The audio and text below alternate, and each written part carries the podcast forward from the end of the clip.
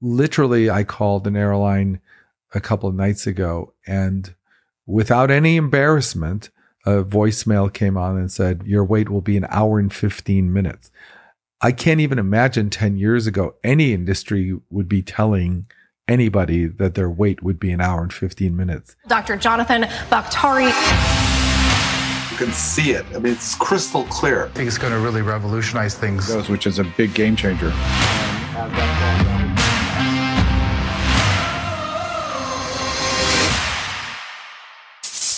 All information discussed or provided by Jonathan Bakhtari MD, Dr. Bakhtari, and or his affiliates and guests are for educational purposes only. The information discussed and provided is not a substitute for professional medical advice, diagnosis, or treatment. Always seek the advice of your physician or other qualified health providers with any questions you may have regarding a medical concern or condition. Never disregard professional medical advice or delay in seeking it because of any information discussed or provided by Dr. Bakhtari or his affiliates and guests. If you think you may have a medical emergency, call 911 immediately.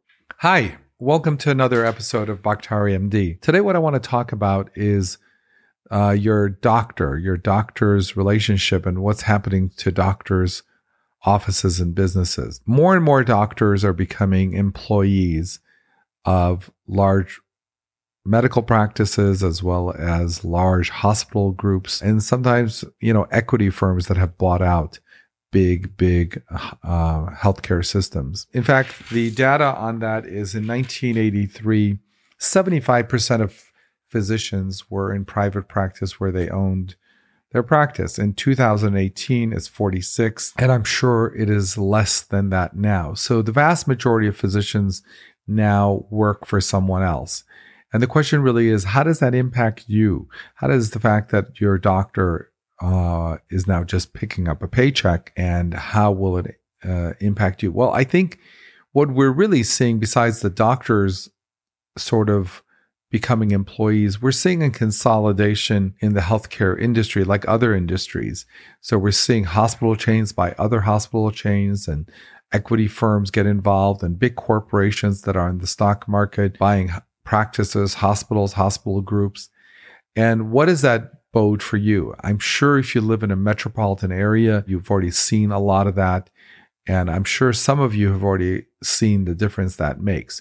What happens when consolidation occurs in healthcare, like it's happened in many other industries in the last 10, 15, 20 years? Well, before I tell you what has happened to them. Let's look at industries that we're all very familiar with, just like healthcare, that consolidations happen and see if that has led to incremental improvements in either the type of service, the quality of service, the speed of the service. And I think the answer will be pretty clear. Let's take the airline industry, which has seen massive consolidations in the last 10, 15 years, and certainly in the last few years you know, airlines like Continental, Virgin America, Northwest, America West, and Pan Am, TWA, which were gone lo- long before that. All of that consolidation has now left the airline industry uh, in the hands of only several massive uh, airlines.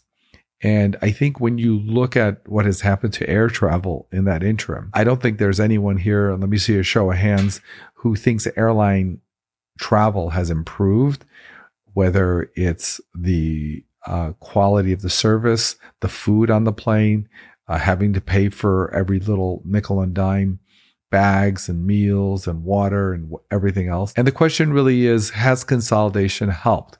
And has it dramatically changed the experience in a good way? I don't think there are many people who can say that consolidation has improved. Literally, I called an airline a couple of nights ago, and without any embarrassment, a voicemail came on and said, Your wait will be an hour and 15 minutes. I can't even imagine 10 years ago any industry would be telling anybody that their wait would be an hour and 15 minutes and then literally play music for an hour and 15 minutes until somebody in another country picked up the phone. As I've said on other shows, that screams, we don't really need your business but you don't really have many places to go. And I think there becomes a psychology where if there's only a handful of people left after the consolidation, I think they feel like they can probably piss off equal number of people that will vow never to use them again and go to their two, three other competitors. So that sort of comes out in the wash. So they really have nothing to lose by providing bad service. Uh, and there is no market forces um, that encourages them to improve, wake up in the morning, say, what can we do to make this better? Uh, granted, the airline industry has a lot of other issues, and that's not the focus of this. But what's interesting is when you see the dynamics work out when massive consolidation occurs, the waits never get shorter, the service rarely improves. And there is a sense that they need us more than we need them. And uh, you, we've seen that. The other industry, of course, the hotel industry is also consolidated.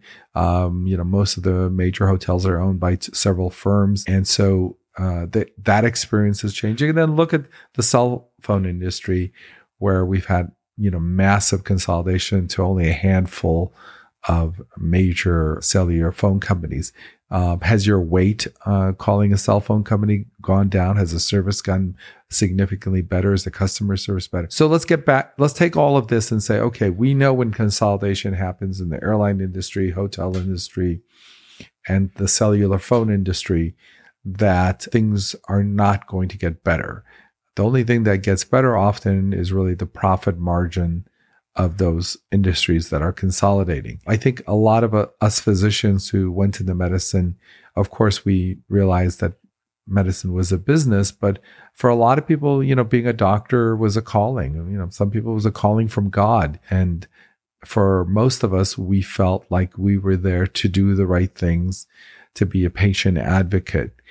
And good news is, you know, the vast, vast majority of all clinicians feel that way. However, there are now outside pressures because once someone becomes an employee, it's not up to them anymore what they're willing to do in terms of their commitment to any one patient or the amount of time they want to focus on any one thing and what's important to them. I mean, obviously, physicians still have autonomy when they're in the patient room, but there are other forces tugging at them, including the fact that their be- metrics are being kept on their utilization, on their pattern of referrals, on their pattern of writing prescriptions. You know, are they writing for expensive medications, cheap medications? Are they referring more to GI doctors than other people? Now, of course, on some level, that's good because we do not want outliers.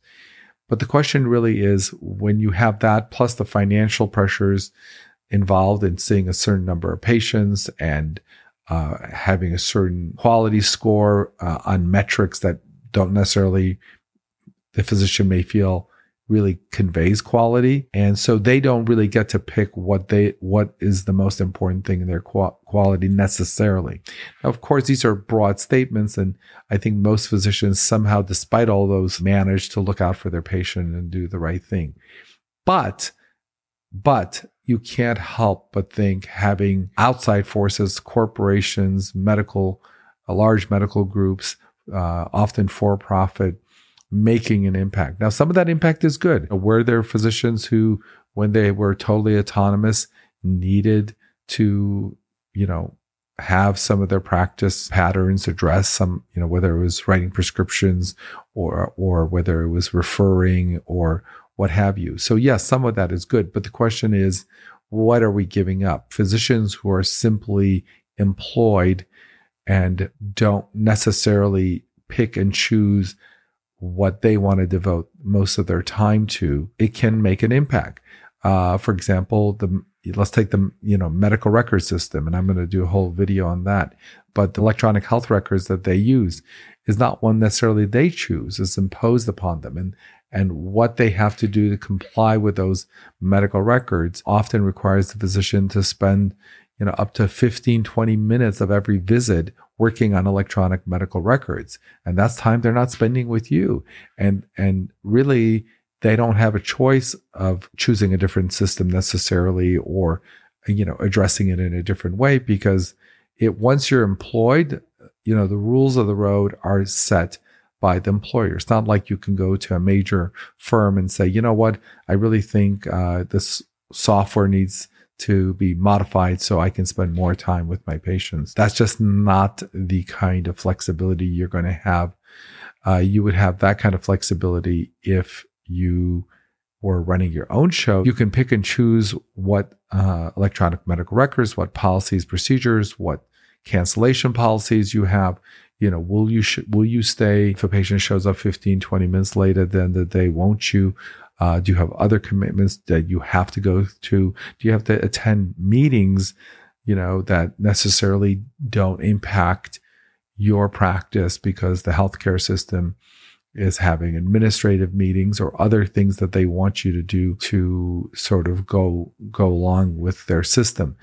And I and I think if you really want to see it, and we've talked about how difficult it is to communicate uh, with your provider when they're part of a system, as often sometimes compared to in their own private practice. Of course, that's going to vary based on specialty and availability of competitors in the market but by and large it can have an impact when someone is working for a system also i think you're more likely to see interchange of healthcare providers when you're working with a system than when you have a private doctor.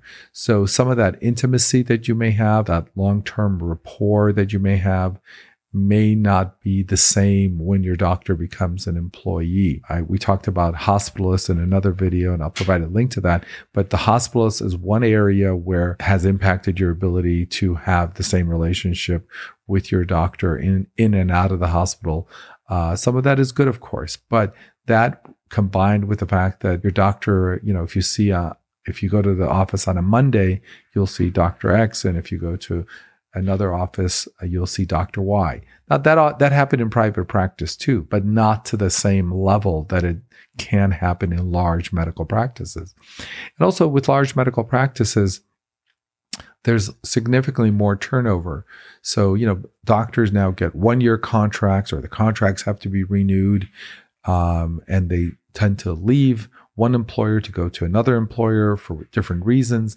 Uh, while that happened in private practice too, I don't think anyone would argue that uh, certainly when a, when a physician is employed, the likelihood that you're going to have that same physician for 10, 15 years is probably less.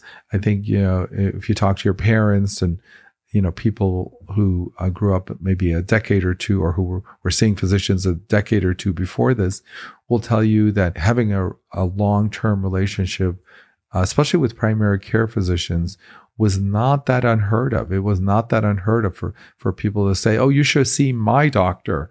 Oh, my doctor. Yeah. You know, and I don't think that kind of conversation goes on as much when your uh, doctor is employed simply because the doctors change, they move on, uh, they get a better offer, better job, better hours, they, they get along better with a different group. So, um, all those changes are part of the consolidation.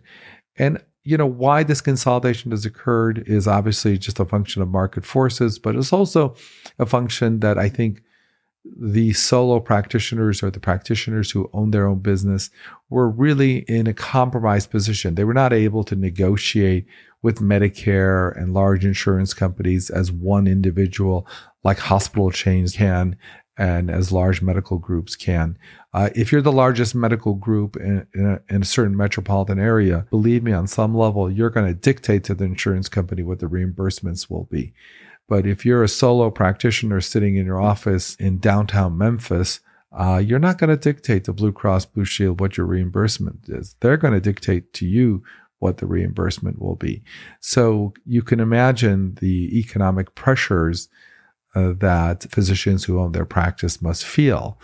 Um, and also, uh, as new expenses like you know bringing on new medical records was sort of imposed upon them, their ability to absorb large, large, uh, you know, capital projects is limited uh, unlike hospital groups, which have the cash flow and, and the capital to uh, to incorporate some of the newer technologies. So it's pretty obvious why some of these changes have occurred. And you know, some of the changes also occurred to be total fair, totally fair, is because doctors, some doctors who were in private practice wanted to become employees, wanted to have a better lifestyle potentially, and there's there's nothing wrong with that.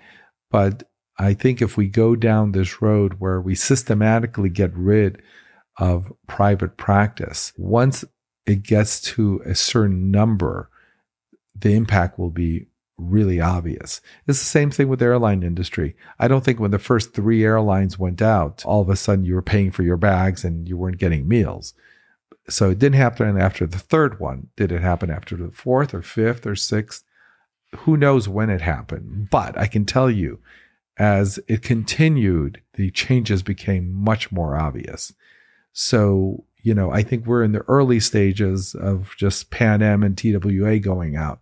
But when the rest go out, when only 5 10% of doctors are working for themselves, I think uh, we're going to see the full fallout of, of the quality and customer friendliness and really being able to have that rep- special rapport that I think many people long, especially with their primary care doctor.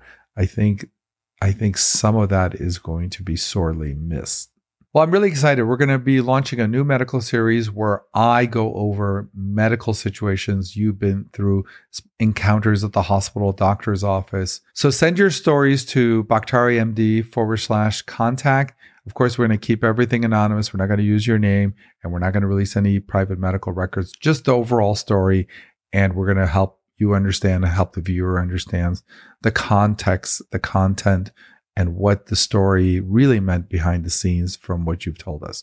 Thank you so much. Please send those in. Thank you for listening. You can check out my website, jonathanbakhtariMD.com, to sign up for my newsletter. And you can watch this full episode over on my YouTube channel, BakhtariMD, where you can leave questions or topics you'd like me to cover in future episodes. As always, be well. Thank you.